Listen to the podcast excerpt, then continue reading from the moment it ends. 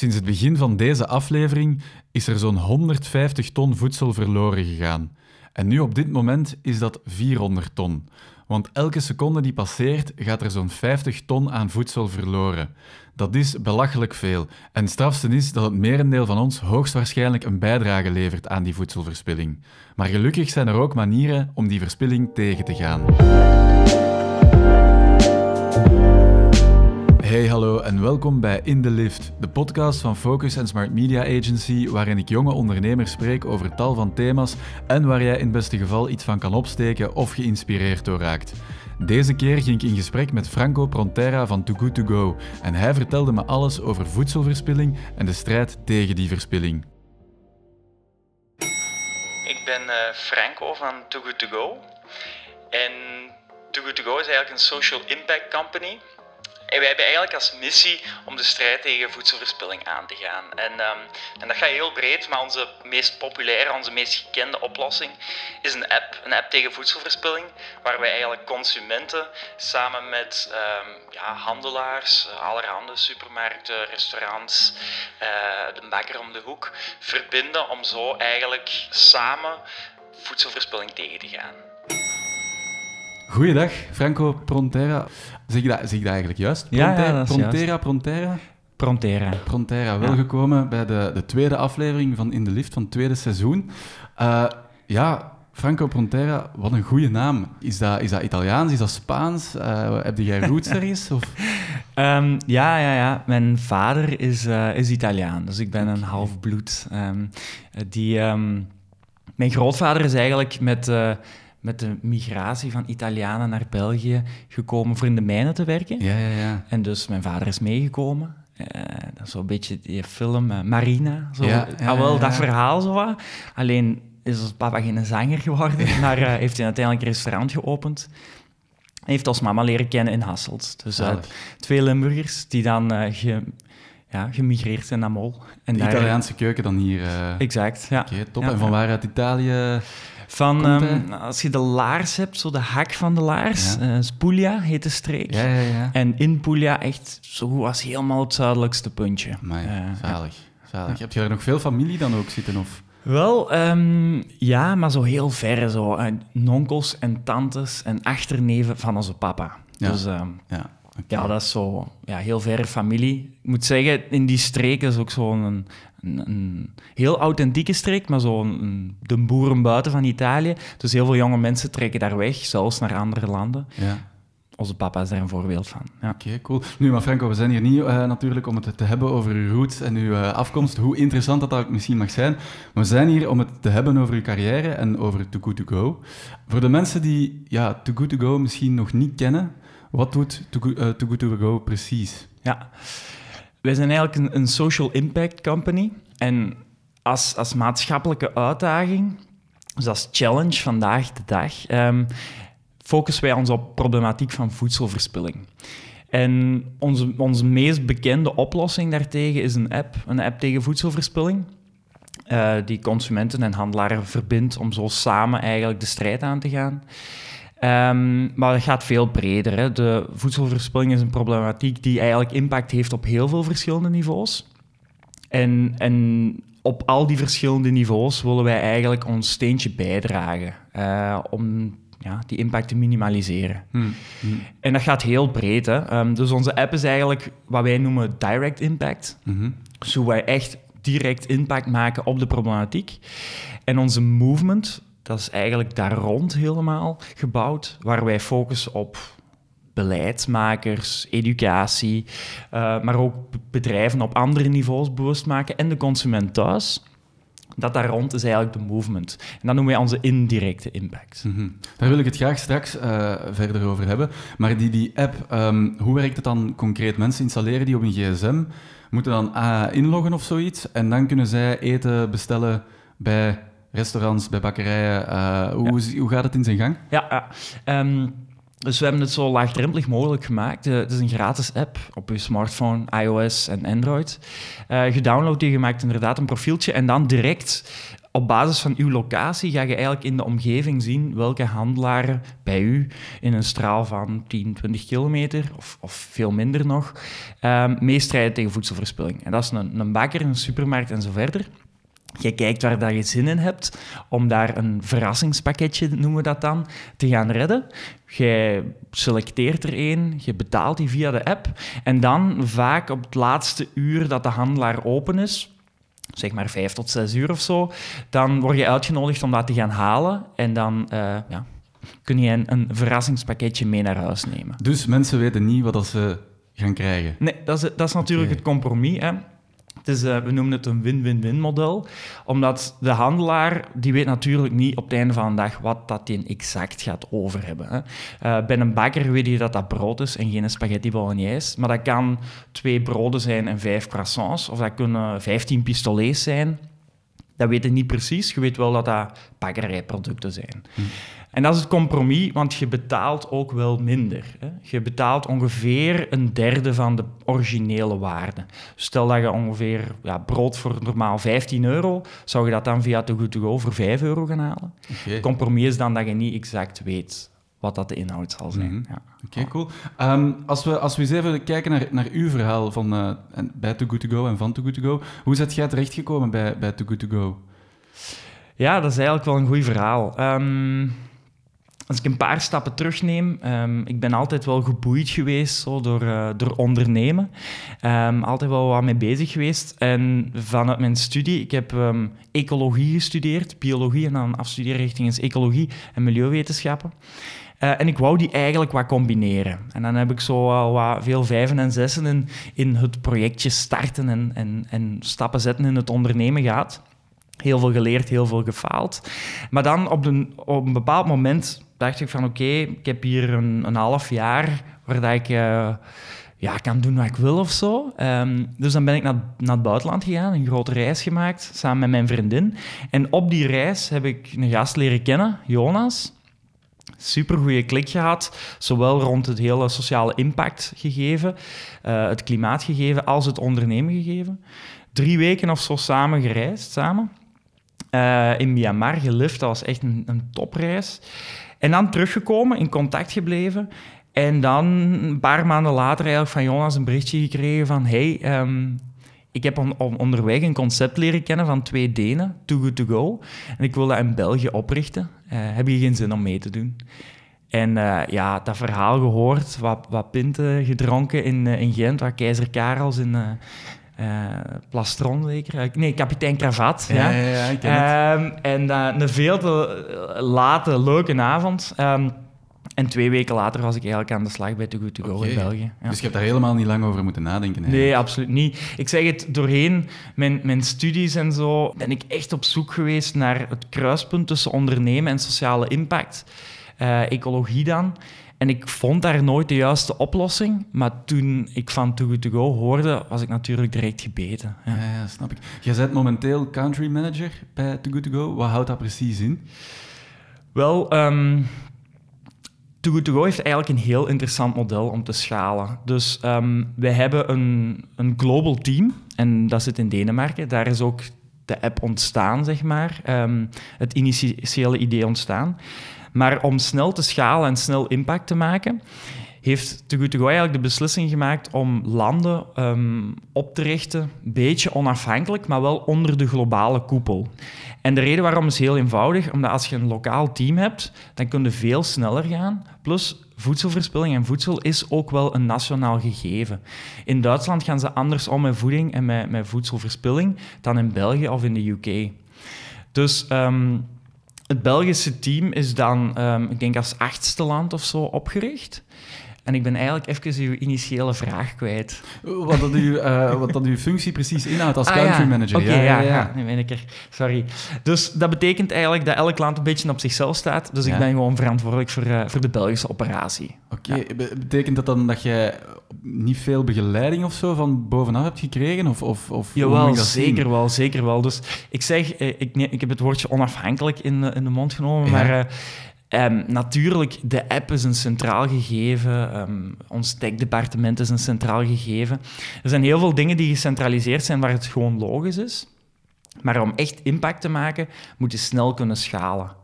En dat is gewoon heel handig als je lokale teams hebt. Dus wij, je moet het, het global team van Too Good To Go eigenlijk zien als support voor de lokale teams om zo snel mogelijk te groeien en zoveel mogelijk impact lokaal te maken. Ja. Mm. Ehm, dat is een super interessante manier van werken en daardoor ja, heb jij... Jij bent eigenlijk kunnen beginnen als ondernemer in een bedrijf dat al bestaat, dat al bestond. Ehm, maar je hebt ook zelf vroeger bedrijven zelf uit de grond gestampt, dacht ik, hè? als ik u daar net zo hoorde, Ja. hoorde praten. Ja, wel, en dat klinkt zo heel indrukwekkend, maar het was op veel kleinere schaal, of ja, zoals spielerij. Maar ehm, ja, inderdaad. ehm, na mijn, nee, tijdens mijn studies, eigenlijk de eerste aanraking met ondernemen was... ehm, dus mijn vader heeft een Italiaans restaurant, mijn ouders. Ja. En die hadden eigenlijk een heel goede connectie in de olijfolie. dus ja, op, een dag het idee met twee vrienden van kom, we leggen wat geld samen, we laten zo een paar paletten olijfolie overkomen en we gaan dat gewoon verkopen. En wat dat concreet in, inhield is, ehm wij gingen echt een camionetje met olijfolie naar eh, het Mosselfeest hier eh, in een paar gemeentes verder. We vroegen of we daar een tafel aan de inkom kregen. En wij verkochten dat gewoon aan de... Cold selling noemt dat dan. Gewoon mensen aanspreken en de aanbieden, laten proeven. En dat ging eigenlijk goed. Wij, we verdienden daar eigenlijk een goede zakcentje aan. En dan is dat zo wat gegroeid. We hebben zo'n webshopje gemaakt, maar dat is dan keihard gefaald, want eigenlijk niemand had passie in olijfolie. Ehm, dus na twee jaar zijn we daar dan ook mee gestopt, maar gewoon veel van geleerd. Ja, ja. En dan met dezelfde vrienden eigenlijk, ehm, ja, altijd het volgende gestart. Dus dan ehm, kwam er weer iemand af met eh, een strandbar, opportuniteit om een bar uit te baten voor een paar dagen. Eh, hier aan, in Mol hebben we zo'n aantal eh, grote vijvers met het, het wit zand hier ontginnen. Dus zo'n strandbarken aan een vijver. En dat is van twee dagen naar vijf dagen, naar drie weken, naar, naar drie maanden gegaan op toppunt. Ja, dat is, dat is fantastisch. Dat is de hemel. Je, hebt, biedt een, eh, een strandbar uit met, met wat vrienden. En dat was ook wel cool, want we konden daar zo ons ondernemen echt in loslaten. Puur de strandbar zelf, een, een, een café open doen eigenlijk tijdens de zomer. Maar we hadden daar ook echt een lokaal platform van gemaakt voor jonge ondernemers. Dus we hadden een locatie, we hadden dagelijks tamelijk veel volk dat er langskwam. En eigenlijk via het jeugdhuis en zo zeiden we tegen, tegen jonge ondernemers van kijk, gebruik gewoon het strandhof, eh heette de bar. Ehm, gebruik gewoon het strandhof om je ding te doen. Hè. Je moet voor ons niks betalen, je winst is 100% voor eigen. Dus mensen kwamen dan bijvoorbeeld, organiseerden, ehm, ik zeg maar iets, een tweedehands kledingsbeurs of iemand kwam schilderen en heeft daar eh, een aantal schilderijen verkocht. En dat was ook wel cool om zo jongeren eigenlijk een risicovrije omgeving te bieden Ja, om ja. ook hun ding te doen en te experimenteren. Ja, dat snap ik. Maar dus je hebt heel wat bedrijven eigenlijk uit de, kon- uit de grond gestapt. eh zij het op iets kleinere schaal Ja, misschien dan. Too Good To Go, maar we moeten daar ook geen, geen afbreuk aan doen. Ehm, maar ehm, hoe verschillend is dat om als ondernemer te kunnen starten in een, een bedrijf dat al bestaat, eh, in vergelijking met zelf iets uit de grond te stampen? Ja, ja dat, is een, dat is een heel goede vraag. Ehm, wel, er is heel veel afleiding en dingen waar dat je eigenlijk als ondernemer niet altijd heel graag mee bezig bent. Niet dat dat niet belangrijk is, maar dat je daar niet graag mee bezig bent. Dat wel ehm, waar je heel veel steun in krijgt. Ik zeg maar iets een vennootschap oprichten, Mhm. een boekhouder zoeken, de boekhouding doen. Dat zijn allemaal dingen die eigenlijk... Je wilt bezig zijn met je product of je, of je service en met je klanten ehm, en met, met de vernieuwing daar rond. En, en zo die, die, die dingetjes links en rechts, die zo niet afleiding, die zijn kei belangrijk, maar ja, zo wat appetanter zijn of zo, die kunnen dan wel wat laten, laten opvangen door iemand anders. Of veel steun vragen om gewoon sneller te gaan. En ook het product zelf. Hè. Ik heb het al gezegd, onze, onze tech department zit ook in Kopenhagen. En daar zijn we gewoon direct in communicatie mee van welke features werken goed en minder goed, welke verwoordingen en dergelijke. Maar ehm, het echt runnen van dat tech-departement, dat is gewoon gecentraliseerd. Ook omdat je gewoon een global app wilt. Hè. De, als jij op vakantie gaat naar Frankrijk, moet je ervaring met Too Good To Go hetzelfde zijn als in België. Ja, ja. En dat is, wel, dat is wel handig, want je kunt je echt focussen om zo snel mogelijk zoveel mogelijk impact te maken. Ja. Zijn, er ook, zijn er ook nadelen? Hmm, goeie vraag. Ehm, Misschien soms, als je een, een heel, uh, hmm, zou ik het zeggen, dat is ook wel een voordeel meer. Um, als je echt snel wilt gaan en wilt snel schakelen en zo, af en toe ja, moeten wel wat dingen aftoetsen. Mhm. Um, maar dat is ook weer goed, want dan heb je ook weer een klankbord meteen. En zoals we al zeiden, van, je hebt je collega's in andere landen om te vragen hoe is dat daar gegaan en dergelijke. Echt nadelen zie ik eigenlijk niet. En zeker in dit model is dat ja, gewoon een gigantisch voordeel. Ja, Ja, dus je bent wel tevreden dat je zo bent kunnen, kunnen starten. ja, ja, ja, ja absoluut. Ja. Je bent zelf ook nog redelijk jong, als ik dat kan Ja, zeggen. 29. Ja, voilà, 29. Hoe voelt dat om, om ja, als 29-jarige toch aan het hoofd te kunnen staan van zo'n Belgische tak, van, Mhm. van zo'n ja, zo'n bedrijf? Ja. Maar eerlijk gezegd ben ik daar niet echt mee bezig. Ehm, ik ben natuurlijk super dankbaar ehm, dat ik die kans nu heb en dat ik daar ook naartoe heb gewerkt. Ehm, ik ben ook heel gelukkig dat ik, waar, ik sta, waar ik sta. Ehm, maar ik ben daar niet mee bezig van hoe oud ben ik nu. Ehm, het belangrijkste op dit moment is gewoon... We hebben een, een bepaald product dat werkt. En hoe, hoe sneller we dat laten groeien, hoe meer echt maatschappelijke impact dat we maken. En ik ben vooral daarmee bezig met hoe kunnen wij zoveel mogelijk impact maken. Ehm, omdat dat is ook gewoon super cool. Dat drijft mij echt eh, intrinsiek. En vooral daar ben ik mee bezig, ja, om dat als team te doen.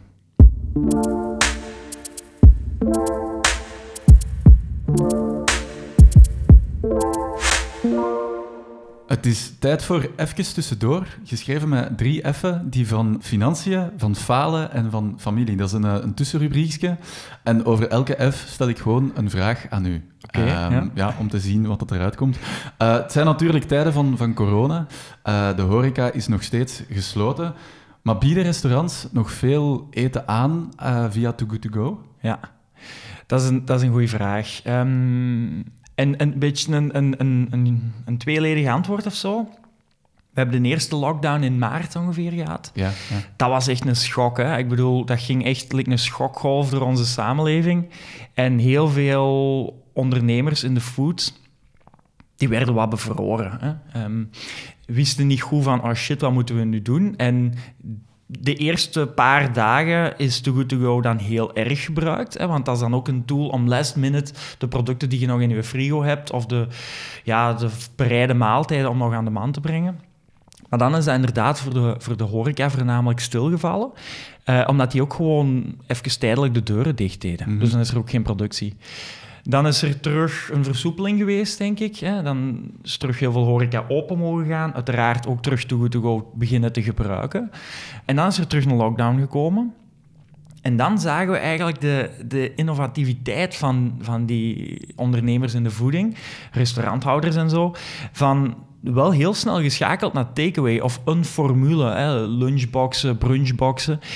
En dat brengt ook wel wat waste met zich mee, food Mhm. waste. Dus op dit moment, zeker niet alle eh, restauranthouders zijn open of doen die formule. Maar diegenen die takeaway doen, die gebruiken eigenlijk hoofdzakelijk nog altijd Too Good To Go als buffer, zeker in deze tijden, om ja, ook daar nog op echt geen verlies te maken. Zowel qua voeding, maar ook financieel geen verlies Ja, te maken. Ja. Heeft die, heeft die pandemie ehm, bij Too Good To Go zelf voor financiële moeilijkheden gezorgd? Moeilijkheden is een sterk woord, maar inderdaad, ja, een groot deel van onze, van onze winkels, eh, van onze partners, zijn eigenlijk ay, restaurants. Maar daarnaast ook, hadden we ook nog een moment, ik weet niet of je dat nog herinnert, ja, maart, april, dat er ook zo'n stormvloed naar de supermarkten waren. Ja, ja. Ja, dus die zaten ook eigenlijk met veel minder overschotten dan daarvoor. Dus dat betekent inderdaad dat er minder voedseloverschot was, wat goed is. Enerzijds doordat er veel meer vraag is van de consument bij supermarkt, anderzijds ook omdat restaurants sloten. Dus dat betekent inderdaad dat het aanbod op Too Good To Go, dus ook de geredde maaltijden, echt wel heel hard gedaald is. Ik denk dat wij een daling van ja, toch wel rond de 70% op een bepaald moment hebben gehad eh, in onze dagdagelijkse operaties. En dat is wel tough of zo. Hè. Ehm, nu, dat was het, het sentiment, dat is een externe factor, je hebt daar geen controle over. Dus dan heeft dat ook geen nut om daar heel erg om te tobben of zo. Hè. De pak...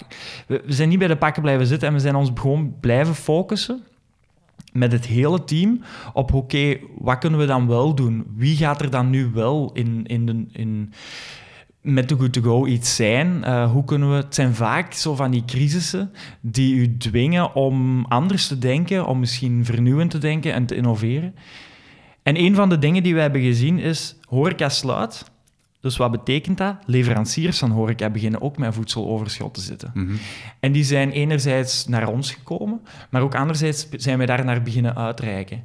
En daar over de afgelopen maanden heeft er ook voor gezorgd dat wij eigenlijk een nieuw segment, een nieuwe schakel in de waardeketen van voeding, dat we daar eigenlijk een oplossing voor aan bieden zijn. Om ook die eigenlijk ja, te helpen tegen tegen voedselverspilling. Ja. Is het dan, moet je dat dan zien als dat je uh, een soort van too good to go rechtstreeks bij de boer of zo kunt? Wel, als je kijkt naar de waardeketen van voeding, heb je een aantal schakels waar, waar verspilling gebeurt. Hè. Um, je hebt de producent, daar is ruwweg een, een 20%. Dan heb je transport en distributie, maar ook um, bewaren van voeding. Mhm. En dan kom je bij de retail, um, de wholesale, food services, restaurants en dan de consument thuis.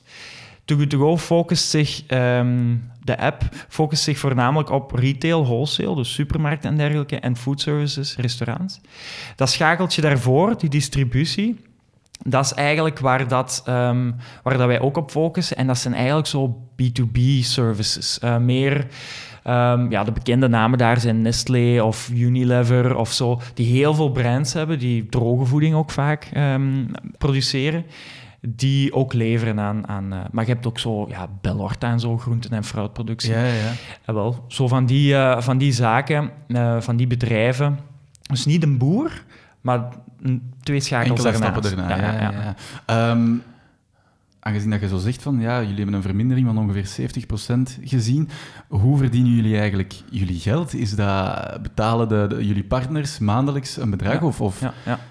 ja um, ik wil daar heel graag op antwoorden, omdat en dat is ook de visie of waar, dat Too Good To Go andere bedrijven in wilt inspireren, is de kern van ons verhaal is hoe groter wij worden, dus in economische termen dan hoe meer omzet dat wij draaien of zo. Um, bij ons is dat inherent één op één geconnecteerd met hoeveel sociale impact dat wij maken. Een maaltijd redden daar is een businessmodel aan gekoppeld, maar dat is een maaltijd redden. Dat is sociale impact maken. Dus hoe meer maaltijden wij redden, hoe meer impact wij maken, maar ook hoe, hoe meer omzet dat, dat het bedrijf verdient. Die omzet, alles wat wij verdienen, op dit moment wordt rechtstreeks geïnvesteerd in investeringen om nieuwe landen op te richten of om meer impact te maken in die landen. Dus om op uw vraag te beantwoorden, het businessmodel is zo, dus uh, ik had al uitgelegd, de consument reserveert via de app een maaltijd bij de partner. Mm -hmm. Je betaalt ook via de app. Dus er zijn een aantal kosten verbonden aan ja, de betaalprovider en zo verder. En per maaltijd pakt Too Good To Go eigenlijk een commissie. Ja. Ja, voilà. Okay. Dat is eigenlijk het model. Dus per maaltijd gaat er een deeltje naar ja, derde partijen, zeg maar, eh, um, naar de partner en naar Too Good To Go. Dan gaan we naar de, de F van falen. Um, we hebben het daarnet, allez, of ik heb het u daarnet al uh, wat horen zeggen. Je hebt, je hebt veel bedrijfjes opgericht, maar er zijn er ook wel een paar van. Ja, gefaald is misschien groot om te zeggen, maar, maar uh, um, ja, heb je veel ervaring met, met falen en, en, en zeker op ondernemingsvlak? Um, ja.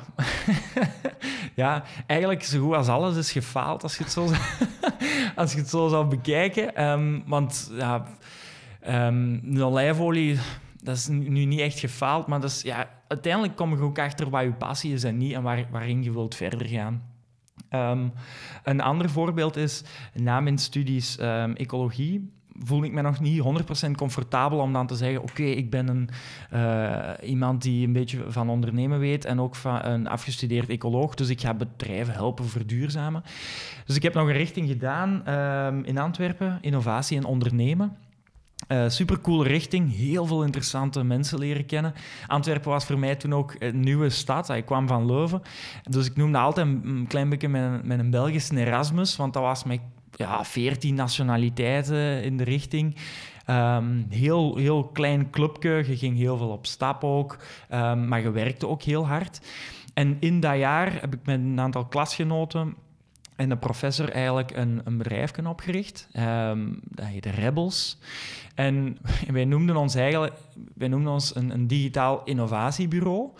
Omdat wij eigenlijk jonge, ambitieuze, um, ja, uh, beetje bedweters waren misschien zelfs, die wel wat van technologie en innovatie afwisten. Um, maar de realiteit was eigenlijk, wij maakten websites en apps en we helpten ook wel bedrijven om een nieuwe service en zo te bedenken. En um, dat hebben we twee jaar gedaan, denk ik. Tweeënhalf jaar. Mm Super veel van geleerd. Echt van genoten. Zo echt het, het start-up leven beleefd zo. Laat op café nog uh, met je laptop uh, samen uh, branding aan het doen. Zo die toffe creatieve dingen hè, met een geuze ernaast of zo. Um, Echt heel toffe tijd. Um, maar na een tijd in het team gemerkt van dat we een andere richting ook wat wouden uitgaan. En dat niet iedereen op één lijn zat. En bij mij was dat ook vooral het sociaal impactverhaal dat, dat miste. Want dat was heel erg gefocust op technologie. En misschien, als je het aan de lijn wilt doortrekken van olijfolie ook, is dat ook weer dat ik het gevoel had van oké, hier ligt misschien niet 100% mijn passie of mijn drijfveer. En dat kunnen dan falen noemen. Ja, um, vind je dat? Misschien niet echt. Um, ik vind dat ook wel... Um, falen is natuurlijk ook een heel groot woord, hè? Maar, ja, maar... als ik daar nu vanuit iemand anders naartoe zou kijken en niet vanuit mezelf, zou ik dat misschien ook wel moedig op een bepaalde manier vinden. Om Absoluut, ja. op, bepaald, op een bepaald moment zeggen van, weet je wat, ik heb hier eigenlijk nu al heel veel in geïnvesteerd, tijd en zo. Dat is zeker niet verloren. Dat was gewoon nodig om tot het besef te komen van, misschien is deze niet echt iets voor mij. Ja. En dan ook gewoon durven te zeggen van oké, dan is dit het en dan gaan we naar het volgende. Dan is er nog de, de F van, van familie. Je bent onlangs vader geworden, ja. waarvoor proficiat ook. Een zoontje van een half jaar ongeveer? Ja, ja zoiets. Uh, nu bijna zeven maanden. Oké. Okay. Hoe, uh, hoe, hoe is dat voor u om, om dat ondernemerschap te combineren met een, ja, met een baby? Ja, dat is, een, dat is echt een zalige vraag. Want um, om heel open te zijn, ik, um, ik, ik zal zeggen, mijn vriendin was eerder klaar voor kinderen dan ik zelf. Um, dus voor mij, ik ben er eigenlijk wel actief mee bezig geweest. Van kinderen krijgen, wat, wat betekent dat dan? En, en ja, hoe, hoe, hoe past dat dan in mijn leven? En ik had eerlijk gezegd wel wat schrik of zo dat dat wat dingen ging uitsluiten. dat is, ik denk dat eigenlijk heel veel jonge ouders of zo dat hebben. En zeker ja, mensen van, van onze leeftijd. Van, ja, betekent dat dan per definitie niet dat je een aantal dingen gewoon nooit meer gaat kunnen doen? Of dat gaat gewoon nummer, want je hebt dan een kind en dat is heel veel verantwoordelijkheid. En, en dat is waar, maar... En ik ben mijn vriendin daar ook heel dankbaar voor dat hij daar mee heeft gewacht op mij. En dat we er zoveel over hebben gesproken. Maar die perceptie van mij van er zijn een aantal dingen die je gewoon nooit meer gaat kunnen doen als je kinderen hebt, dat was echt totaal fout. Hmm. Integendeel zelfs. Nu, Elio heet mijn zoontje. Elio geeft mij eigenlijk heel veel focus. En die gaat, gaat mij echt meer doen stilstaan. Uiteraard komt hij op de eerste plaats. En dat is cliché om te zeggen, maar dat komt gewoon natuurlijk. Daar moeten we mhm. niks voor doen. Mhm. Maar daarnaast hebben we gewoon een aantal opties. En de dag is inderdaad zoveel uren of zo. En je kunt u gewoon, of je, je bent bijna gedwongen om te focussen op waar het echt toe doet. Waar dat ik vroeger misschien veel aan het lummelen was, met een beetje tijd links en rechts verliezen of zo, is dat nu gewoon van oké, wat wil ik? En dan doe ik dat. En al de rest gaat naar, naar, eh, naar Elio. En dat was ook zo in het ondernemen. Ik had er heel veel schrik voor. Um, ik heb daar heel veel goede gesprekken met Linda over gehad, met mijn vriendin. En nu ook weer, dat heeft mij eerder een versnelling gegeven in waar dat ik mee bezig ben, dat dat mij vertraagt of, of dingen uitsluit. Ja. We hebben ehm, iemand gevonden uit uw familie die iets wist te vertellen over u. Ja, een persoon die u heel nauw aan het hart ligt, denk ik. Uh, en we gaan eens luisteren wat uh, zij te vertellen heeft. Meen je dat? oh ja. Toen Franco klein was, keek hij heel graag naar Tom en Jerry. En hij had ook altijd geloofd dat Tom en Jerry in het echt bestond. Dus de teleurstelling was groot toen hij erachter kwam dat dat een tekenfilm was en dat Tom en Jerry niet in het echt bestond. Dus had ik dan allemaal opzoekingswerk gedaan en, en foto's en zo, voor hem volledig uit te kunnen leggen hoe een animatiefilmpje gemaakt werd. En daar was hem eigenlijk wel vrij content mee, met je uitleg. Twee dagen later kreeg uh, Linda, zijn mama, kreeg telefoon van zijn juffrouw hoe het kwam dat Franco zoveel afwist van tekenfilms. Want blijkbaar had hij in de klas helemaal uitgelegd aan alle kindjes hoe tekenfilms gemaakt werden. Dus je ziet, Franco deelt niet alleen zijn eten, maar hij deelt ook zijn kennis. Allee, dat is echt heel cool. Wie hebben, we, wie hebben we zo net gehoord? Ja, wel, dat is, uh, dat is mijn, mijn tante, of mijn zia in het Italiaans, Nathalie. Um, mai, dat is wel echt heel gaaf. Ja, ah, wel, dus um, mijn ouders hebben altijd een restaurant gehad, dus dat betekent dat die er ook, ja, die moesten werken als ik uh, van school kwam. Dus eigenlijk, Nathalie heeft mij, zo mijn, mijn tweede mama of zo, die heeft mij voor de helft opgevoed. En die heeft ook een enorme impact gehad in mijn leven. Um, ja, op, op verschillende niveaus. En een van, de, van die dingen is... Um, die is altijd heel geboeid geweest door film, heeft dat ook gestudeerd. En die heeft mij altijd eigenlijk ook wel meegenomen ik denk dat ik vier of vijf was toen dat ik voor de eerste keer naar Die Hard keek of zo. um, dus die heeft mij altijd meegenomen naar de cinema. En zoals gehoord ook uh, tekenfilmpjes. Kei vroeg mee opgestaan om tekenfilmpjes te zien.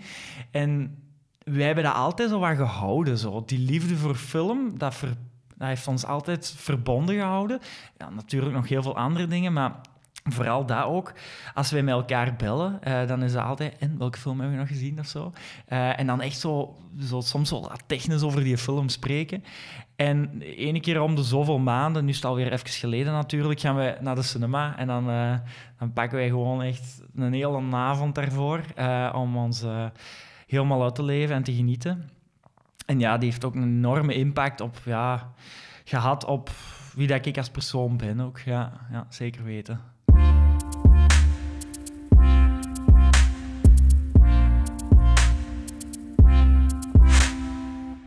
Franco, uh, ja, Too Good To Go is natuurlijk opgericht om voedselverspilling tegen te gaan. Direct via de app, indirect met nog allerlei andere factoren waar we zo meteen uh, ook nog even op, uh, op gaan ingaan. Maar als we eens even kijken naar de, de harde feiten, de cijfers. Um, hoeveel voedsel wordt er, wordt er jaarlijks of dagelijks in de wereld verspild? -hmm, ja. Ja, dat is, dat is echt altijd heel goed, hè, want we zijn dan bekend over on, on, onze oplossing, zeg maar. Maar het is zo belangrijk om af en toe ook gewoon een stap terug te nemen en te kijken naar waarom doen wij wat wij doen en, en wat is daar eigenlijk de impact van.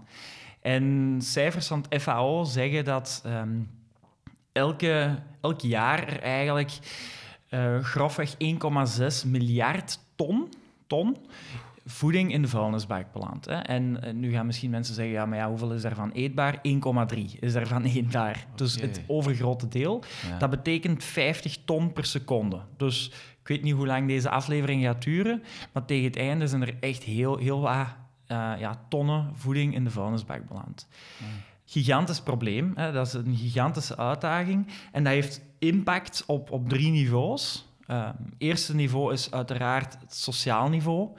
Er gaan wereldwijd ongeveer 900 miljoen mensen elke dag met honger naar bed. En niet honger als kijk uit naar de lunchgebied, maar echt twee, drie dagen niet gegeten, echt honger. In België, wij zijn een westers ontwikkeld land, elke maand nog 175.000 mensen die bij de voedselbank gaan aankloppen. Hmm. Dus dat betekent dat wij meer voeding weggooien dan dat er mensen honger hebben. En dat is een heel gênant probleem. Hmm. Tweede is economisch. Ik denk dat dat ook wel een evidente is van al dat eten dat geproduceerd wordt, verwerkt wordt, getransporteerd wordt, dat kost heel veel geld. Uh, eh, 1,2 biljoen, uh, zelfs als het GDP van België en Nederland ongeveer samen per jaar aan economische waarde dat gewoon verdampt. En het laatste, en dat is waar Too Good To Go zich ook echt, um, waar dat wij, wat, wat nauw aan ons hart ligt ook, is de ecologische impact. De impact op ons, uh, op ons milieu. En schattingen zeggen dat 8 tot 10 procent van alle broeikasgassen vandaag de dag afkomstig zijn van voedselverspilling. Niet van voedselproductie, echt van voedselverspilling. En om dat even te kaderen, als je bijvoorbeeld op restaurant gaat in Antwerpen en um, je bestelt als hoofdgerecht een heel lekkere vis. Ik zeg maar iets, een, een kabeljauw op, uit Canada. die vis die heeft natuurlijk een hele weg afgelegd. Hè. Die, een, een visser in Canada die vertrekt met zijn boot 's ochtends, die vaart uit op brandstof. Die blijft een paar dagen dobberen om kabeljauw te vissen. Die komt terug eh, aan wal. Die, vervoer, die, die moet die vissen koelen. De gekoelde vissen worden getransporteerd naar eh, koelhallen. Daar komt dan groothandel naartoe om die op te kopen. Die worden dan opnieuw getransporteerd en misschien overgevlogen zelfs naar Europa. Waar dat dan hier de beste chefs naar de, de vroegmarkt gaan om daar een hele mooie vis te kiezen. Die dan mee naar het restaurant gaat, ook gekookt wordt op een, op een fantastische manier. En dan misschien iemand in uw gezelschap is een beetje onwel of vindt het niet lekker of komt niet opdagen. Ja, en die vis belandt in de vuilnisbak. Het is heel die weg dat eigenlijk een gigantische ecologische impact heeft natuurlijk. En ehm, dat is een heel groot probleem, zeker vandaag de dag. Ja, voilà. Dat is, een, dat is een heel goed, een heel concreet voorbeeld dat je geeft. Ook iets ehm, dat bij ons gewoon voorkomt in België. Waar is die voedselverspilling voor de consumenten bij ons het meest zichtbaar? We hebben al de restaurants gehad. Zijn er nog zo plaatsen waar dat mensen daar echt heel nauw mee in contact komen? Ja, ja wel. Dus waar dat wij momenteel met Too Good To Go op focussen, is het, is het best zichtbaar. Hè? Dus in een restaurant, uiteraard. ehm, bijvoorbeeld foute bestellingen en zo. Een supermarkt. ehm, je hebt dumpster divers die bewij- levende bewijs zijn van hoe vol dat soms nog een container achteraan een supermarkt zit. Maar Europese cijfers zeggen ook dat eigenlijk meer dan 50% van de voedselverspilling bij de mens thuis plaatsvindt. Oké. Bij u thuis, in uw frigo. Ja. En ehm, ik denk dat iedereen daar wel herkent. Ik zelf ook. Dat is dat, dat potje dat je denkt van, oh, dat, bewaar ik nog. En dat potje dat geraakt zo ergens van achter in je frigo. En twee, drie dagen later denkt oh nee, dat meende niet. Zo lekker. En ja, weggooien. Of een appel die zo wat mushy is geworden, van "Wauw, dat ga ik eigenlijk toch niet opeten. Of iets dat in de kelder heeft blijven liggen en dat, waarvan dat een TGT-datum verlopen is of zo. Eh, dus bij de mensen thuis is er eigenlijk ook eh, heel veel verspilling die ook zichtbaar is. En eigenlijk een cool weetje hier rond is ehm eh, Testaankoop, hè, ons bekende consumentenplatform in België. Die hebben eigenlijk rond voedselverspilling een campagne gedaan en een onderzoek, liever, ehm, in juni, juli geloof ik. En die hebben daar eigenlijk uit kunnen concluderen dat heel veel mensen, ehm, ja, het is lockdown, er is niks te doen. Wat is er dan nog wel te doen? Je kunt naar de supermarkt, was dan een uitstap vaak. En koken thuis is ook echt een bezigheid, waar dat meer en meer mensen aandacht en hebben besteed. Misschien wat geëxperimenteerd, ik denk dat we allebei wel herkennen. Maar daardoor zijn ze ook veel nauwer in contact gekomen met hun voeding. En ook bewuster geworden van de verspilling. En eh, uit die campagne, uit die enquête, kwam ook echt dat, ehm, ik denk, een 70% veel meer bewuster is van wat ze koken en hoe dat ze dat koken. En dat voedselverspilling daar echt meer naar de voorgrond is getreden van hoe kan ik dat nu voorkomen bij mij thuis. Hmm, Dus dat was wel heel interessant zo, om, Ja, ja. om te zien dat dat absoluut. Ook een evolutie was. Ja. Nu, eh, nu dat je het hebt over die gezinnen, dan hebben we het eigenlijk over jullie movement. En verbeter mij als ik het fout, fout aanhaal. Maar die movement, dat houdt in dat jullie hebben besloten eigenlijk met The Good To Go om binnen vier ja, pijlers of groepen, zijnde de gezinnen, de bedrijven, scholen en eh, op politiek vlak, eh, om, om daar te proberen verandering te bereiken eh, met concrete doelstellingen. Ja. Misschien moeten, we, moeten we kort eens die vier pijlers eh, wat overlopen. We Ja, zijn al goed. begonnen met de gezinnen. Hè. We hebben al ook eh, verschillende manieren gehoord waarop dat er voedsel verspild wordt Ja. bij gezinnen thuis. Ehm, hoe willen jullie daar verandering in brengen? Ah, wel, ehm, ja, heel graag. Dus die vier pijlers, dat, zijn, dat noemen we dan onze indirecte impact. En dat Ja. gaat op, over ja, veranderen van beleid, maar vooral ook rond de bewustmaking. Bij de consument thuis is het nog vaak het bewustzijn van voedselverspilling en de impact daarvan dat eigenlijk nog niet zo heel erg is doorgedrongen. En ik moet eerlijk zijn, drie, drie, drie jaar geleden wist ik zelf ook niet hoe, hoeveel impact dat voedselverspilling eigenlijk heeft op ons sociaal weefsel, op ons klimaat en dergelijke. Maar door er natuurlijk meer en meer mee bezig te zijn, zag ik dat wel. Ehm, dus bij de consument thuis is het vaak bewustmakingscampagnes. Uh, we hebben in het verleden al campagnes gedaan rond bijvoorbeeld wat gamification, rond hoe dat je je frigo het beste in, invult, um, stokkeert. Want je hebt, dat wist ik ook niet, je hebt uh, temperatuurzones in je frigo. Ah, ja. uh, van boven, ja, ik, ja, van boven is het minst koud en van, van onder is het koudste. Dus dat heeft ook een effectief impact van waar dat jij je, je voeding, vlees en, en zuivel zet. Dat blijft soms echt gewoon een dag langer goed. Ay, dat is toch zalig als je dat, wel weet. Zo van die dingen rond, uh, rond het, bewust, uh, het bewustzijn eigenlijk. Um, bij de consument thuis. Um, en daarnaast, die andere pijlers, educatie, verschillende niveaus gaande van bijvoorbeeld de kleintjes, waar dat we al um, uh, onderwerpen hebben aangeleverd, bijvoorbeeld voor lagere scholen en middelbare scholen, om Frans te leren aan de hand van het topic van food waste. Okay. Ook weer bewustmaking. En het is vooral daar om de volgende generatie eigenlijk terug dat respect voor voeding daarmee kennis te maken, dat wij een beetje zijn verloren. Maar ook er zijn heel veel studenten die voor een bachelorthesis of, of een masterthesis bij ons komen aankloppen van kunnen wij iets doen, kunnen wij een onderwerp aansnijden. Wij gaan ook vaak spreken in universiteiten um, rond het topic, gelinkt dan aan de richting zelf, bijvoorbeeld sociaal ondernemen of ook economische of marketingrichtingen. Dat is rond educatie. Rond politiek hebben we nu een heel coole campagne. Ik kan er misschien wel een beetje een primeur voor geven. Oké. Een heel coole campagne die we in andere landen al wel, in andere landen al wel hebben gedaan, is rond date labeling. Houdbaarheidsdata op Houdbaarheidsdata. Uh, etiketten. Ja, ja, ja. ja, etikettering. En dat is het kruispunt van de, zeg maar, politiek en uh, consumenten. Hè. Mm -hmm. Er is heel veel onwetendheid rond de, het verschil tussen een tenminste houdbaar tot en te gebruiken tot data. Ja, ja, ja, Het ene, te gebruiken tot, um, moet je echt heel strikt nemen. Als dat overschreden is, dan moeten dan is het echt niet meer goed om op te eten, want dat kan gevaarlijk zijn. Maar tenminste houdbaar tot, dat is eigenlijk een datum die enkel en alleen maar de kwaliteit, de, en dan spreek ik over bijvoorbeeld de krokantheid van chips, mm -hmm. uh, of de smaak, een klein beetje minder of meer zout, um, bepaalt van een product. Dus dat wil zeggen, vaak zijn die producten nog maanden na datum goed. Maar omdat er onbewustzijn is, dan worden die vaak ook in de vuilnisbak gegooid. En onderzoek zegt dat 10% van de verspilling bij de mensen thuis afkomstig is van die date-labeling, van die etikettering. En daar rond gaan we ook een bewustmakingscampagne doen, maar ook de industrie eigenlijk, samenwerken met de industrie voor een ander soort label.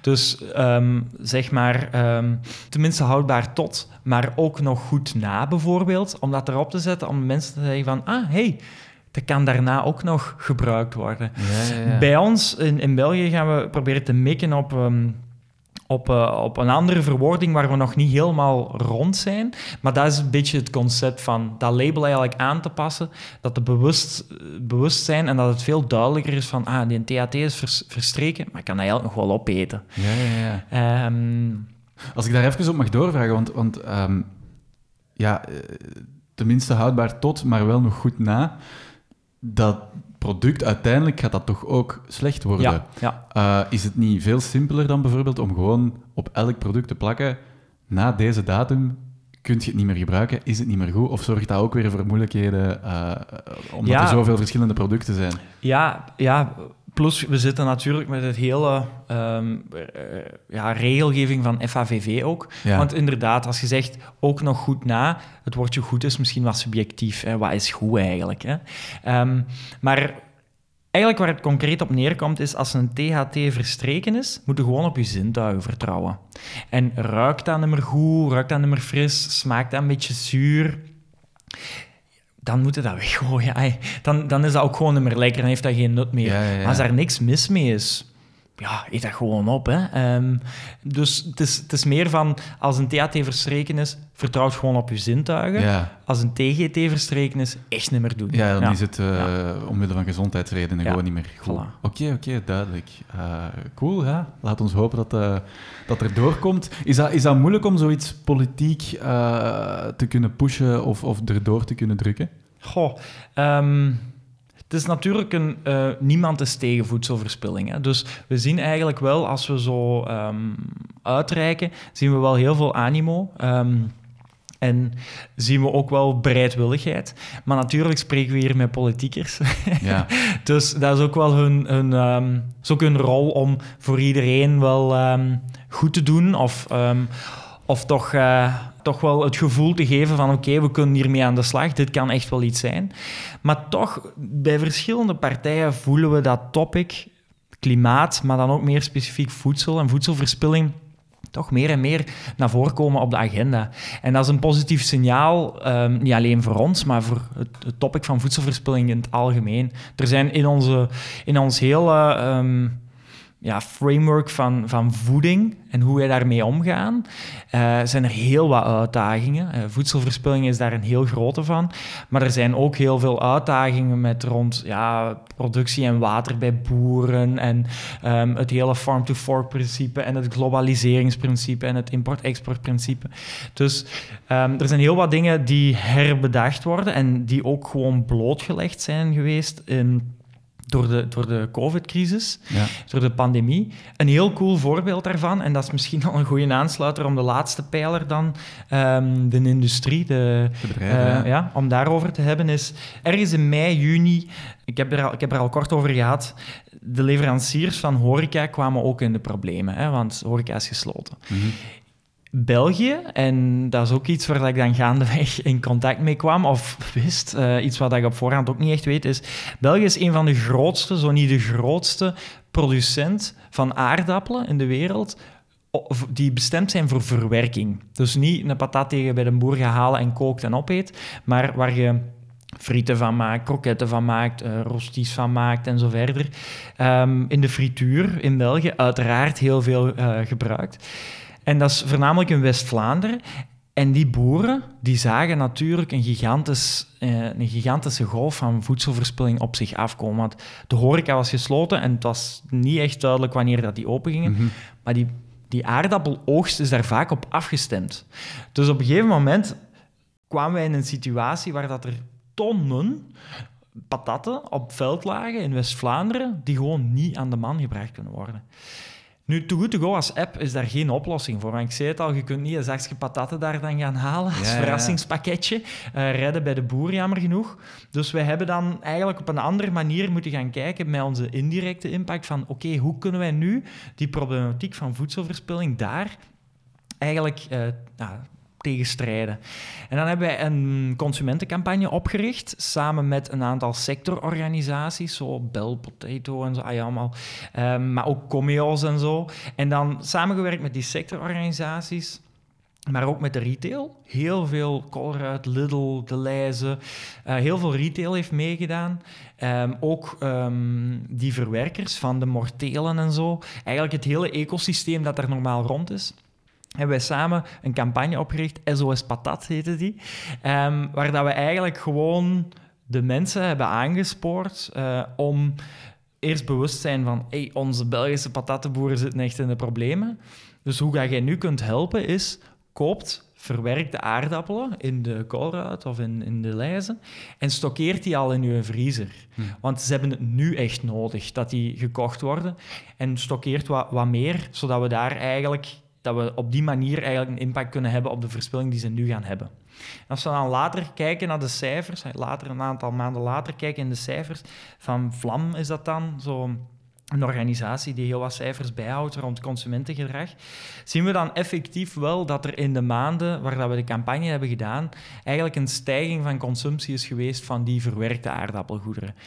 Dat heeft niks te maken gehad met onze app. Dat heeft niet voor gezorgd dat we meer maaltijden hebben gered of meer gebruikers hebben gehad. Dat heeft zuiver en alleen te maken met verspilling tegengaan. Voilà. Mooi, dat is een goed. Ik, ken, ik ken de campagne ook nog. Ja, okay, ik heb hem cool. ook nog zien passeren, ja, ja absoluut. Um, dan hebben we het inderdaad over die, over die bedrijven, over de supermarkten, over restaurants, over bakkers, hotels. Hoe benaderen jullie die, die, die bedrijven? Uh, stappen jullie op hen af uh, om te mm -hmm. zeggen wie dat jullie zijn? Of kom, moeten zij bij jullie komen aankloppen? Ja, ja, ook, ook, ook hier evolueert dat natuurlijk. Toen dat we startten drie jaar geleden, was dat, en dat is eigenlijk nog steeds, um, is dat voornamelijk gewoon de straten ingaan en elk restaurant of supermarkt binnenspringen en spreken met de verantwoordelijke, het concept uitleggen. En dan uh, ja, de oplossing laten zien, zeg maar. Natuurlijk gaandeweg, we hebben nu ehm, iets meer dan 3000 partners in, eh, in België. En we zijn al een aantal keer met zo'n campagne zoals SOS Patat wel in een krant of, of op de radio geweest natuurlijk. Dus we hebben nu ook gewoon heel veel aanvragen die binnenkomen van partners. Ja, Van ja, bakkers die zeggen, hey, ik heb ook wel wat, wat verspilling. ehm, kan ik niet eh, zo'n profieltje maken op Too Good To Go? Ehm, dus nu is het eigenlijk beide. We hebben een team dat gewoon de straten in gaat of de telefoon opneemt, bij wijze van, eh, van spreken. En elke dag heel veel ehm, ja, passie en ambitie steekt in, in mensen te overtuigen om mee te strijden met ons. En we hebben ook een, een groot deel van partners die naar ons toe uitreiken. Ja. Oké, Want het is, het is misschien een, een onmogelijk beantwoordbare vraag. Ehm, er zijn al heel veel bedrijven bij jullie aangesloten, maar hoe komt dat volgens u dat niet elk bedrijf of elk restaurant of elke supermarkt bij jullie is aangesloten? Want het is in principe win-win-win. Ja. Het zijn meer klanten, meer eh, eh, winst en minder... eh, meer, allee, het is beter voor het milieu. Ja. Dus Ja, inderdaad. ja, natuurlijk is dat, is dat wel wat, wat complexer voor sommigen. Ehm, hoewel dat het een win-win-win op- oplossing is en het is eenvoudig te gebruiken. Ehm, de organisatie van, van elke ja, ondernemer in food ziet er een beetje anders uit. Hè. Sommigen hebben heel weinig gebruik van technologie. Natuurlijk, we vereisen wel een computer of een app of een smartphone dat je kunt gebruiken.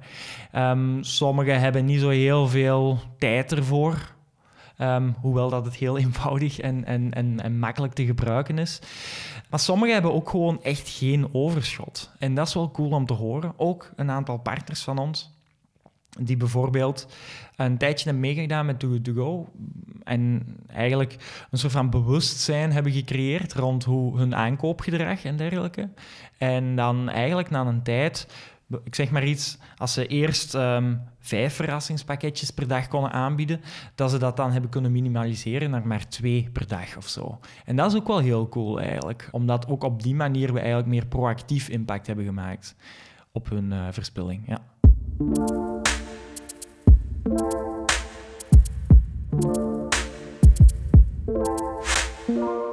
Franco, eh Too Good To Go, ja, het is natuurlijk vooral een app, eh, voor de mensen het meest zichtbaar als app.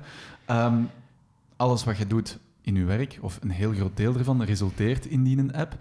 Gebruikt jij zelf je gsm dan vaak? Zit jij, spendeert jij veel tijd op je gsm? Ik probeer dat wel wat te minimaliseren.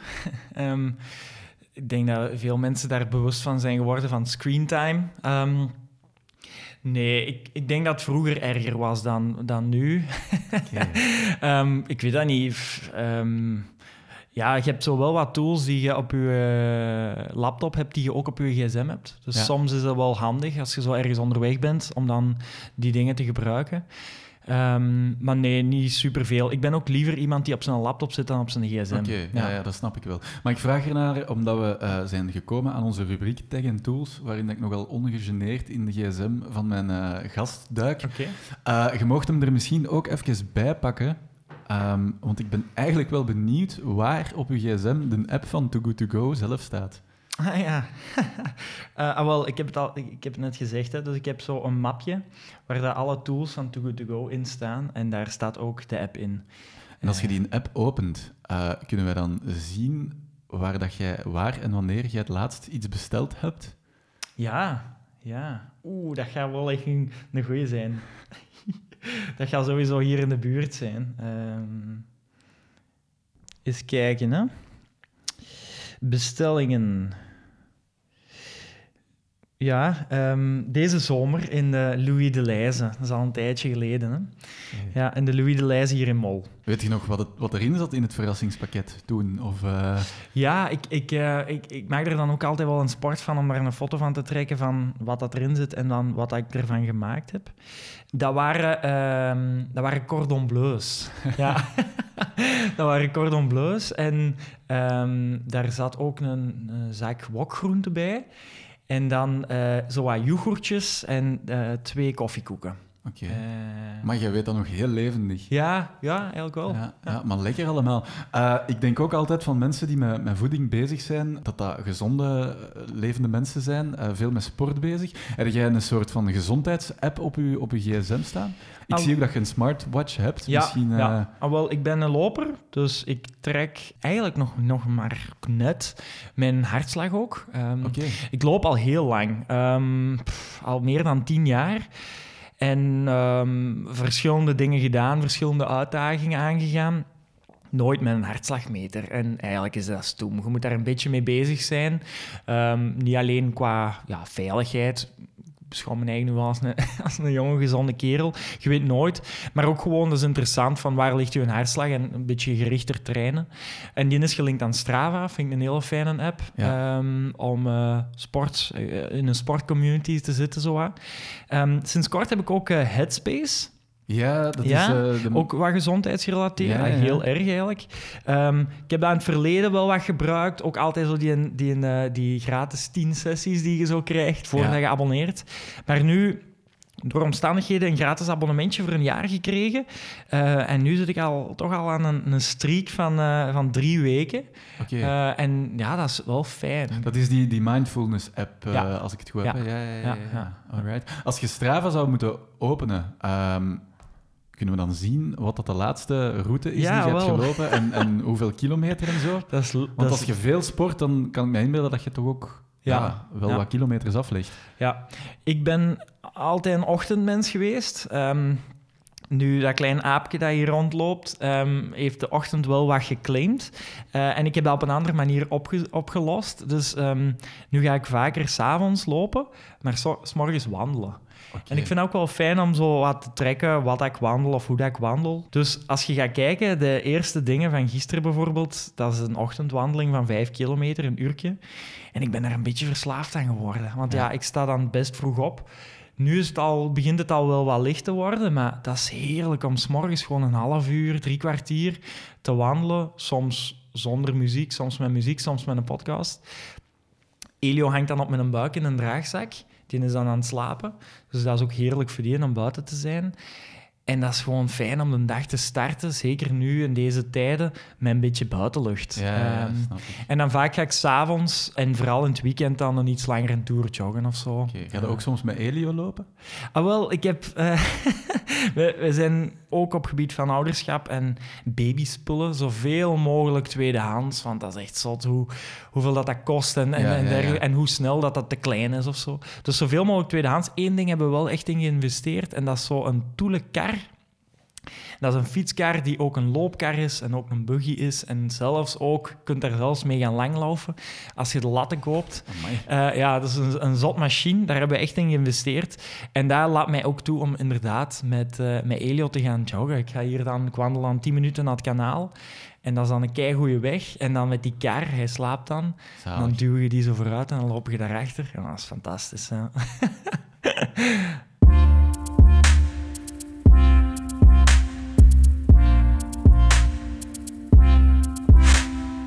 Franco, er wordt wel al eens beweerd, of, of gezegd althans, dat ehm, onze gene- generatie dat die de planeet wil redden en dat die daar heel bewust ook mee bezig is. Hoe ervaart jij dat? Mhm.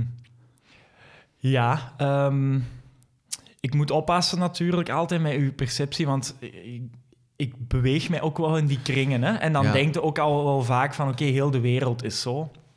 En ik denk dat dat niet zo is. Ik ben er zeker van dat dat niet zo is. Maar in mijn omgeving is iedereen daar natuurlijk heel erg mee bezig, op verschillende niveaus. Sustainable fashion of eh, binnen Too Good To Go met voeding. Maar ook, ik heb ook maten die ondernemen in duurzame bouw en dergelijke. Maar je merkt toch wel op verschillende niveaus dat er veel, veel mee bezig is. En het is ook grappig dat je dat vraagt, want vaak als ik zo uitgenodigd word op universiteiten of zo om te spreken, dan haal ik ook een aantal dingen aan die daaraan gerelateerd zijn. En, en enerzijds is het heel belangrijk voor bedrijven vandaag de dag om zich aantrekkelijk te maken op verschillende manieren voor ons dan, ah ons als doelpubliek, die millennials die bezig zijn met, eh, met het milieubewustzijn. Ehm, op verschillende niveaus. Enerzijds hun aanbod. En ik denk dat, dat je misschien u wel herkent van... ik ben tegenwoordig veel meer geneigd. Ik ga niet veel shoppen, maar als ik ga shoppen met mijn vriendin, ben ik veel meer geneigd om een t-shirt te kopen die een klein beetje duurder is en die misschien van Belgische makelij is, van een cool merk of zo. Dat ik weet van oké, sustainable cotton of whatever. Dan in de H&M of zo. En er zijn nog heel veel mensen die dat wel doen. En de H&M is ook een bedrijf dat aan het evolueren is natuurlijk. Ik wil dat zo, zo niet zwart-wit zeggen. Maar ik heb het over het uw gedrag zo, eh, als consument, dat verandert wel. En bedrijven weten dat. En als die relevant willen blijven, ook naar de toekomst toe, dan moeten die zich, ja, er is gewoon geen weg naast, dat die zich daar echt wel aan moeten aanpassen. Ook qua diensten, qua services. Maar daarnaast ook, als bedrijf, wil je natuurlijk ook aantrekkelijk blijven voor de millennials om voor te werken. Want het zijn net de millennials of de generatie daarna, Gen, Gen Y zeker, dat dan de volgende? Ja, Gen X en Gen Y. Gen X, Gen Y, Gen Z. Ja, ja. oké, de volgende dan, die net afstuderen. Onderzoek toont dat meer dan 70% daarvan, van die jongeren, naast een goed loon, bij wijze van spreken, op zoek zijn naar een job waar dat ze voelen dat ze persoonlijk impact kunnen maken. En ook echt een maatschappelijke bijdrage de tijden zijn zowel wat voorbij voor die generatie van gaan werken voor een bedrijf dat, goh, ja, dat maakt een product, maar ik weet nu niet of dat, dat goed is of slecht is. Je wilt echt wel het gevoel hebben van, oké, waar dat ik werk, die doen iets goed voor de wereld. En dat is belangrijk als je als bedrijf talent wilt aantrekken, maar ook vooral wilt houden en ontwikkelen, dat je dat ook wel aanbiedt. Mhm. En daar zien we dat wel heel erg terugkomen. Ay, voel ik dat alleszins wel terugkomen. Ook de mensen die bij, bij Too Good To Go komen werken of aan de slag willen, die zijn zowel aangetrokken door de jobinhoud, maar ook vooral de missie van het bedrijf. Denk je dat we ooit van een maatschappij waarin dat er nog veel te veel wordt weggesmeten, ehm, gaan evolueren naar een maatschappij die, ja, die, die dat uh, veel minder doet en waar dat er veel meer hergebruikt wordt en, en veel bewuster wordt omgegaan, ook met voedselverspilling? Ja, onze, onze visie, en nu spreek ik over Too Good To Go, niet mij persoonlijk, maar onze visie is eigenlijk dat het geproduceerde eh, voedsel gelijk is aan het geconsumeerde voedsel. Ik denk in het huidig model, in ons huidig maatschappelijk model, is dat een utopie. Um, daar moeten we gewoon realistisch over zijn. Ja. Uh, dat is een utopie, want er zijn gewoon bedrijven, grote bedrijven, gebouwd op een bepaald kapitalistisch model. Wat dat inhoudt dat groei moet meer consumptie zijn, moet meer productie zijn. Dus daar is, komt heel veel verspilling aan te pas. Wat ik wel denk, is dat er een groeiend bewustzijn gaat zijn en ook druk van de consument naar die bedrijven toe van wij pikken dat niet meer, dat er zoveel in de vuilnisbak belandt, of wij pikken dat niet meer dat iets zo eindig is, dat ik een product maar één keer kan gebruiken. Bekend voorbeeld is alle, alle plastieke mhm. verpakkingen of zo. En dat dat dan ook zoveel impact heeft. Dus er gaat sowieso een druk komen van de consument. Er gaat ook druk komen van de overheid, van regelgeving. En er gaat ook het positieve, innovatie komen. Er gaan bedrijven komen die wel een oplossing vinden voor circulaire verpakking.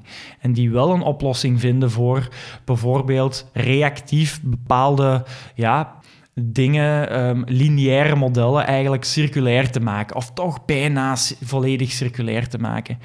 En ik denk dat we daar de eerste, eerste golf in zien en dat dat wel heel erg gaat opkomen. En het zal de combinatie zijn van tegelijkertijd eigenlijk ehm, druk zetten voor verandering vanuit politiek, vanuit consumentengedrag, als bedrijven te stimuleren om te innoveren, dat die, dat die combinatie wel naar iets heel moois gaat leiden. Ja. Wat zou jij graag nog met, uh, met Too Good To Go willen bereiken in de toekomst? Ehm, wel, we hebben natuurlijk ambities om meer en meer maaltijden te redden. Uh, dus uh, ik vind het heel belangrijk om ehm, trouw te blijven aan onze missie. Zowel extern als intern. Um, een, een heel tof, inspirerend, sterk team uit te bouwen. Um, echt impact te maken, zowel direct, dus veel maaltijden redden, zoals ik al zei, maar ook indirect. Dus echt samen met, met spelers in de industrie werken om heel toffe bewustmakingscampagnes te voeren, zoals bijvoorbeeld die date labeling. Kijk ik echt heel erg naar uit. Um, en echt ja, het gevoel hebben dat je zo iets achterlaat, hè? Hm. een legacy, zo dat al is het iemand die, waarvan dat je, dat je dan ziet, of een familielid of een vriend, die, dat je zo ziet van, ga ik dat nu weggooien of ga ik dat misschien voor morgen bijhouden in de frigo? Zo. die kleine dingen zo, die rimpeling achterlaten, dat is eigenlijk echt wel voldoende. Natuurlijk met het bedrijf veel meer ambities, maar ehm, als je het zo tastbaar maakt, ja, het zijn zo ook vaak die kleine dingen in de mindset. Als je dat ziet, dat daar verandering is, dat gaat toch wel echt deugd doen. Ja.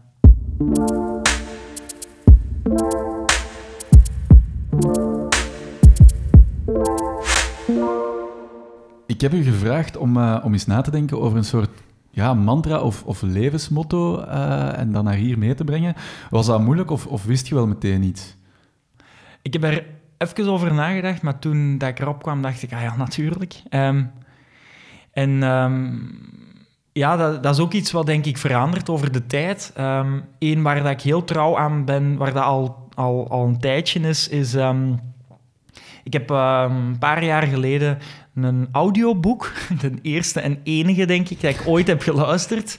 En ik wil daar niks over audiobooks van zeggen, want ik heb daar echt van genoten. Maar dat was een boek van Ryan Holiday en die heette Ego is the Enemy. En uh, dat is een combinatie van stoïcijnse filosofie in het hedendaagse leven toegepast over ego en wat dat, dat betekent en hoe dat daar u soms in de weg kan staan. Mhm. En um, dat is iets waar dat echt wel heel erg een, een mantra, kunnen dat dan noemen, bij mij is bijgebleven van dat wij vaak wel mensen zijn die alles betrekken op onze persoon. En het gebeurt mij en het is dit wat ik moet doen en dit. Uh, om, om toch wel regelmatig een stap terug te zetten. En is dat nu iets wat ik persoonlijk neem, of is dat nu iets waar dat ik um, iets te veel diep in zit als ego dan. Uh, maar ook vaak in beslissingen die je neemt van doe ik dit nu eigenlijk voor mezelf of doe ik dit voor mijn gezin of doe ik dit voor mijn maten of voor mijn bedrijf. En dat is, dat is eigenlijk wel een heel, heel sterke ge, gebleven in mijn leven om, uh, om altijd te denken van is dit nu iets voor mezelf dat ik doe? En soms is dat zalig, hè? je moet ook regelmatig iets voor je eigen doen, maar vaak in, uh, en vooral dan in too-good-to-go termen, ja, het is gewoon belangrijk om als team te redeneren. En hmm. ook in, in elke discussie, conversatie of um, bedrijfsonderhandeling of uh, pers of whatever, um, is het echt heel belangrijk om dat in, voor mij in mijn hoofd te houden. En dat is niet iets wat ik zelfs actief niet meer moet toepassen of zo. Dat sluimert zo wat. En, en daarnaast... Um, ben ik ook wel uh, ja, afgelopen jaren. Uh, ik ben iemand die heel graag met projecten bezig is en projecten afmaakt. En dat gaat niet altijd. en in het begin frustreerde mij dat wel vaak van, ah shit, um, ik zeg maar iets, ik wou, uh, ik wou een muur schilderen en ik heb die niet afgekregen. En dan kon ik me echt slecht voelen. Of zo, met iets schrijven of een presentatie maken en die geraakte dan niet klaar. En dan dacht ik, alleen om... Maar gaandeweg heb ik zo... En, en dat is ook zo een, een, een zinnetje, hè, eh, progress, not perfection. Dat je gewoon werkt met cumulatieve stappen. Elke dag ergens aan bouwen, ergens naartoe gaan.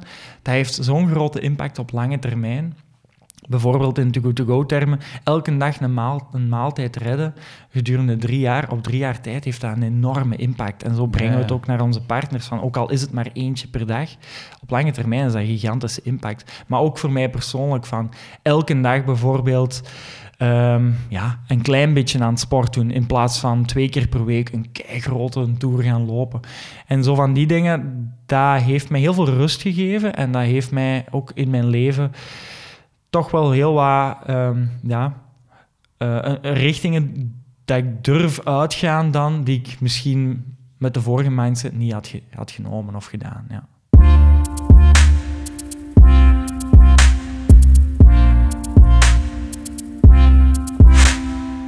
Franco, we zijn uh, bijna aan het einde van deze aflevering, maar er is eerst nog de startersketting.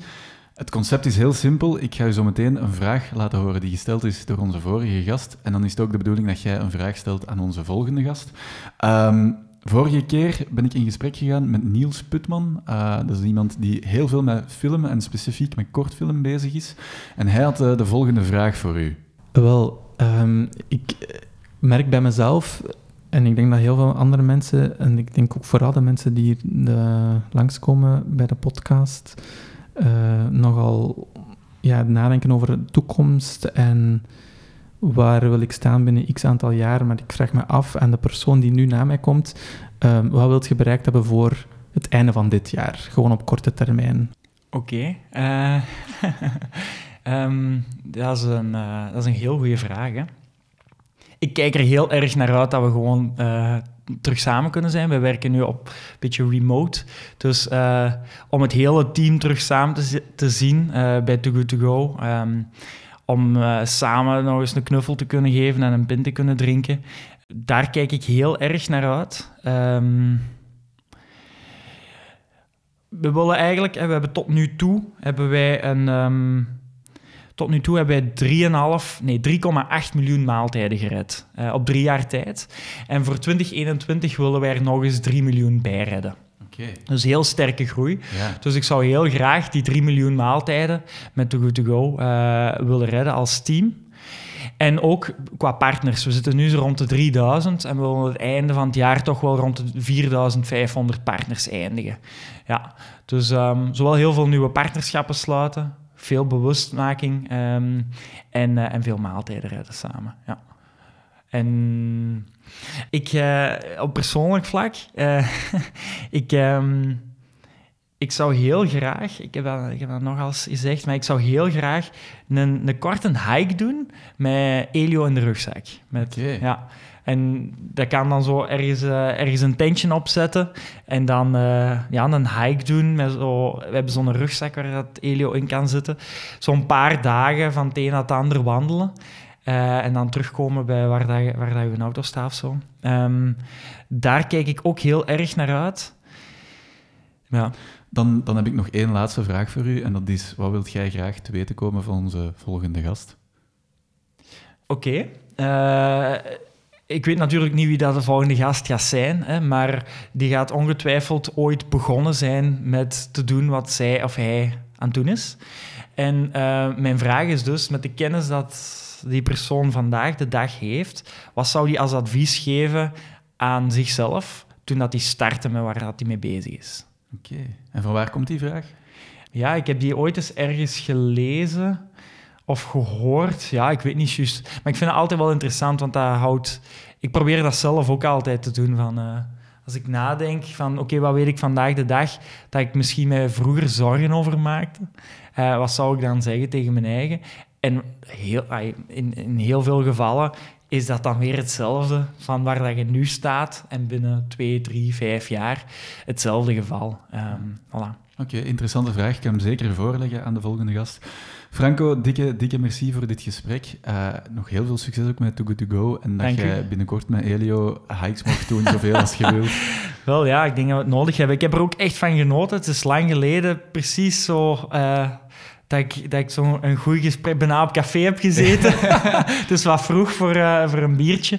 Maar ik heb er ook echt van genoten. Oké, dikke merci. Ja. Dank u. Franco Prontera. Bedankt om te luisteren naar de tweede aflevering van het tweede seizoen van In de Lift. En als je echt niets wil missen, abonneer je dan even of volg ons op Instagram. Je mag ons ook altijd contacteren via podcast.indelift.be en maak gerust ook reclame bij iedereen die je kent. Merci en tot de volgende keer.